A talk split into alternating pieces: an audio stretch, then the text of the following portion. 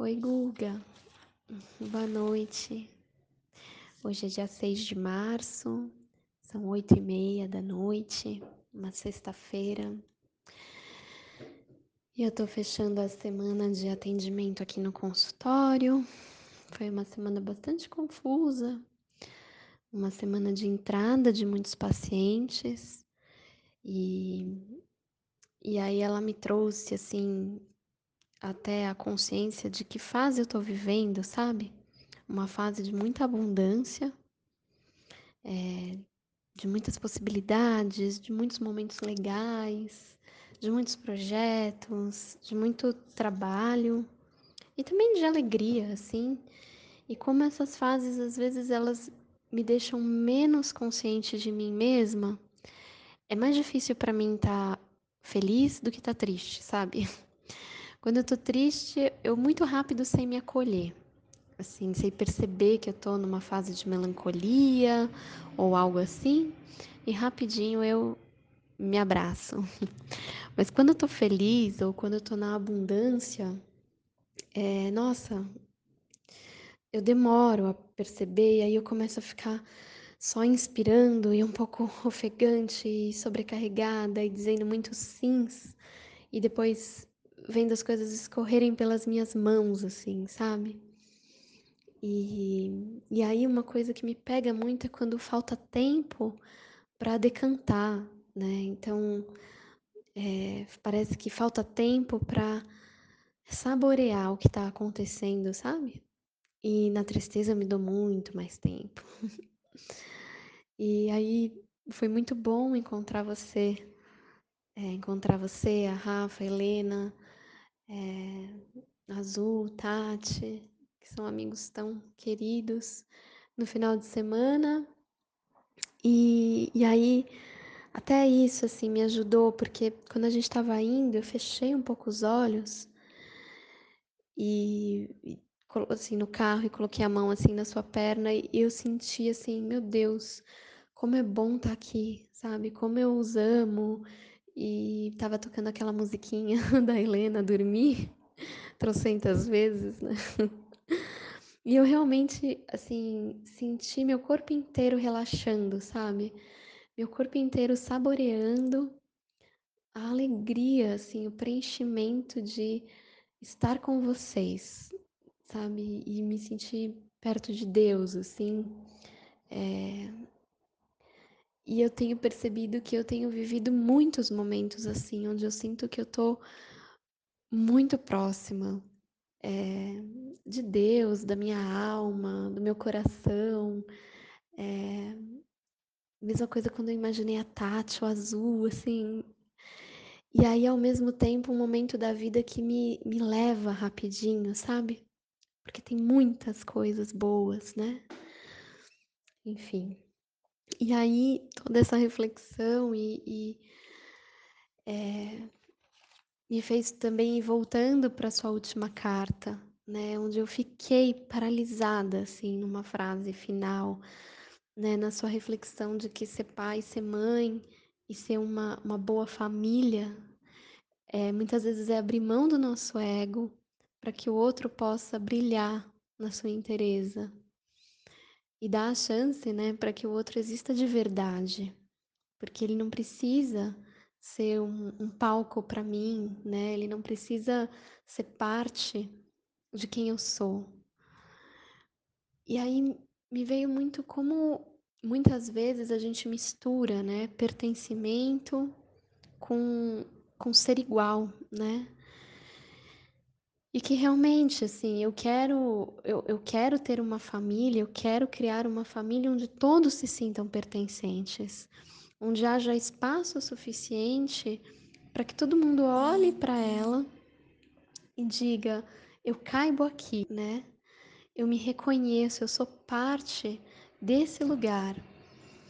Mas eu não quero criar uma família, eu não quero nutrir um campo familiar onde todos sejam iguais, né? Onde todos se reconheçam na mesma narrativa, na mesma linha evolutiva, é, porque não é, né?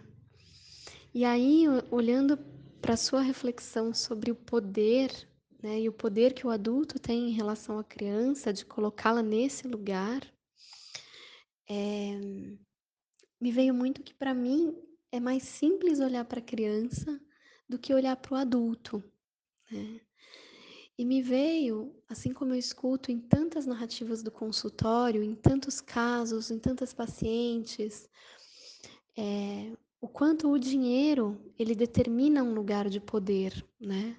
Ele determina um pouco, além de outros elementos, no caso do adulto em relação à criança, não acho que é só o dinheiro, né. Eh, mas talvez ele também componha essa relação, né. A a famosa frase: "Eu que pago suas contas", né, ou quando você pagar suas contas, você escolhe o que fazer, né. Eh, mas o o papel que o o dinheiro tem como um símbolo de poder e, consequentemente, como um uma autorização para que eu esteja num lugar acima do outro, né. E o quanto nas relações familiares, eh, enfim, isso vai imprimindo um jeito de funcionar, né. E e me veio um pouco esse lugar de que, no meu campo, isso acontece mais em relação com adulto. E aí eu fiquei pensando um pouco, e e de novo, olhando muito para o consultório, né, pra prática clínica, eh quantas mulheres passam por isso, né, muitas mulheres passam por isso, seja porque elas estão abaixo da determinação financeira, né, de um homem, eh, pensando nos relacionamentos que chegam para mim, que são mais heteronormativos, mas onde o homem, no geral trabalhou e eu atendo muitas mães, né, então elas às vezes pararam para cuidar dos filhos, uma narrativa conhecida no nosso núcleo, assim.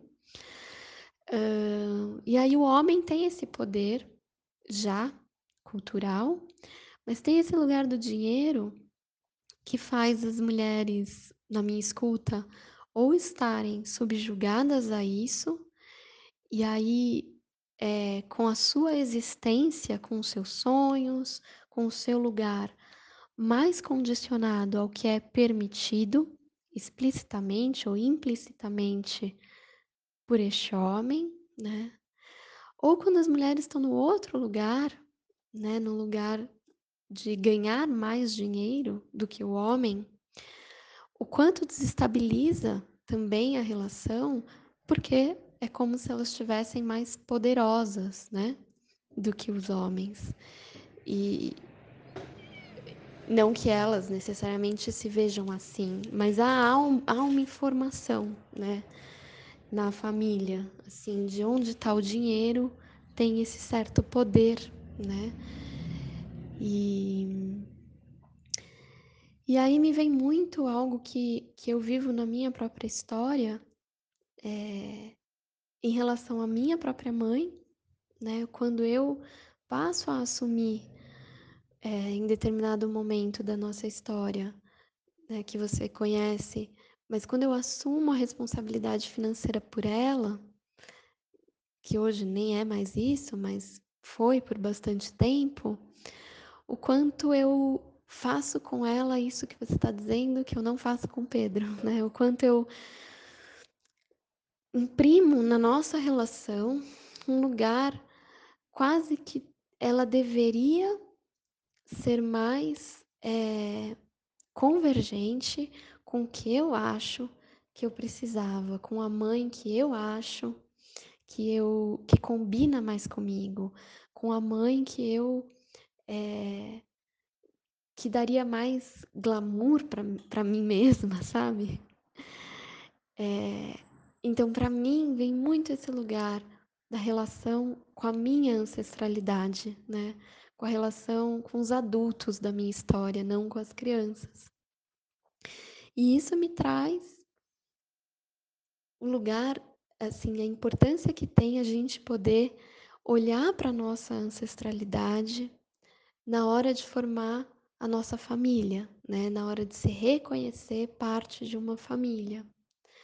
Porque na hora que eu aceito e reconheço a minha história, a minha ancestralidade como a melhor história que poderia ter acontecido para mim, a história suficiente para eu ser quem eu sou, é, não passando por cima do que me machucou e aceitando que coisas me machuquem, né? Eu tenho é, protagonismo e autonomia para mexer nisso, mas a história que foi o palco que permitiu, com as ausências e com as presenças, que eu seja quem eu sou, sabe?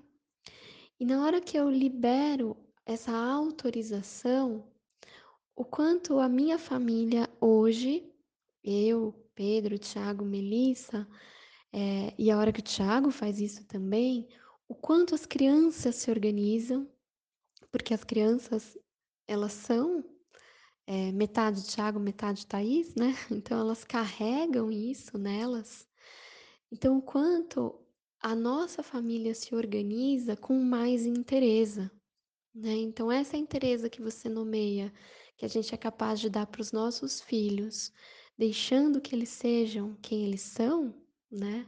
E não um reflexo de mim mesma, eu sinto na minha história que ela vai acontecendo e o lugar mais desafiador é na medida em que eu também permito que os meus pais, meu pai e a minha mãe, sejam suficientes, sejam quem eles são.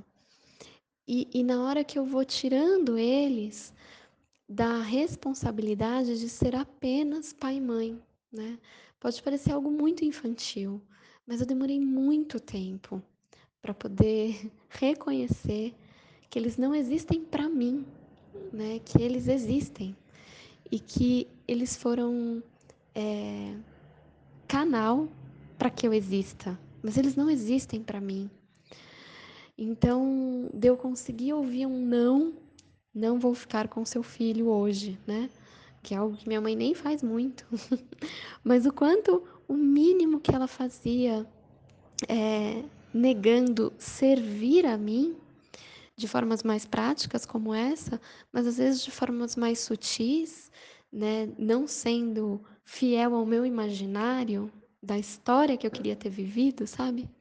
O quanto isso mexia comigo, porque parecia que é, ela não estava no lugar que ela deveria estar, né? E eu sinto que isso acontece muito na minha história pela relação financeira, né? Então me traz essa reflexão, tanto do como a gente honra de verdade, né, a nossa história e vai deixando que essa história permeie, né, que ela ela tinja, ela traga um tom para dentro da nossa casa, da minha casa hoje. Ela não determina, mas ela traz um tom, ela traz uma textura, né? E o quanto isso organiza a minha própria casa hoje e, ao mesmo tempo, como lidar com o dinheiro, né?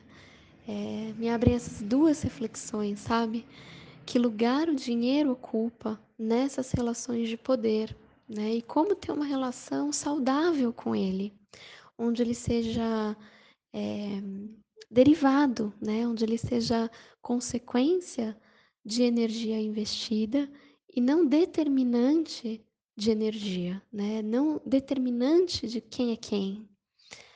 É, isso muito inspirada pela minha própria história, que eu acho que ele tinge a relação com a minha mãe, mas também por tantas falas, tantas falas, Guga, é, desse lugar do dinheiro nas famílias, né? Nas famílias que eu acompanho hoje.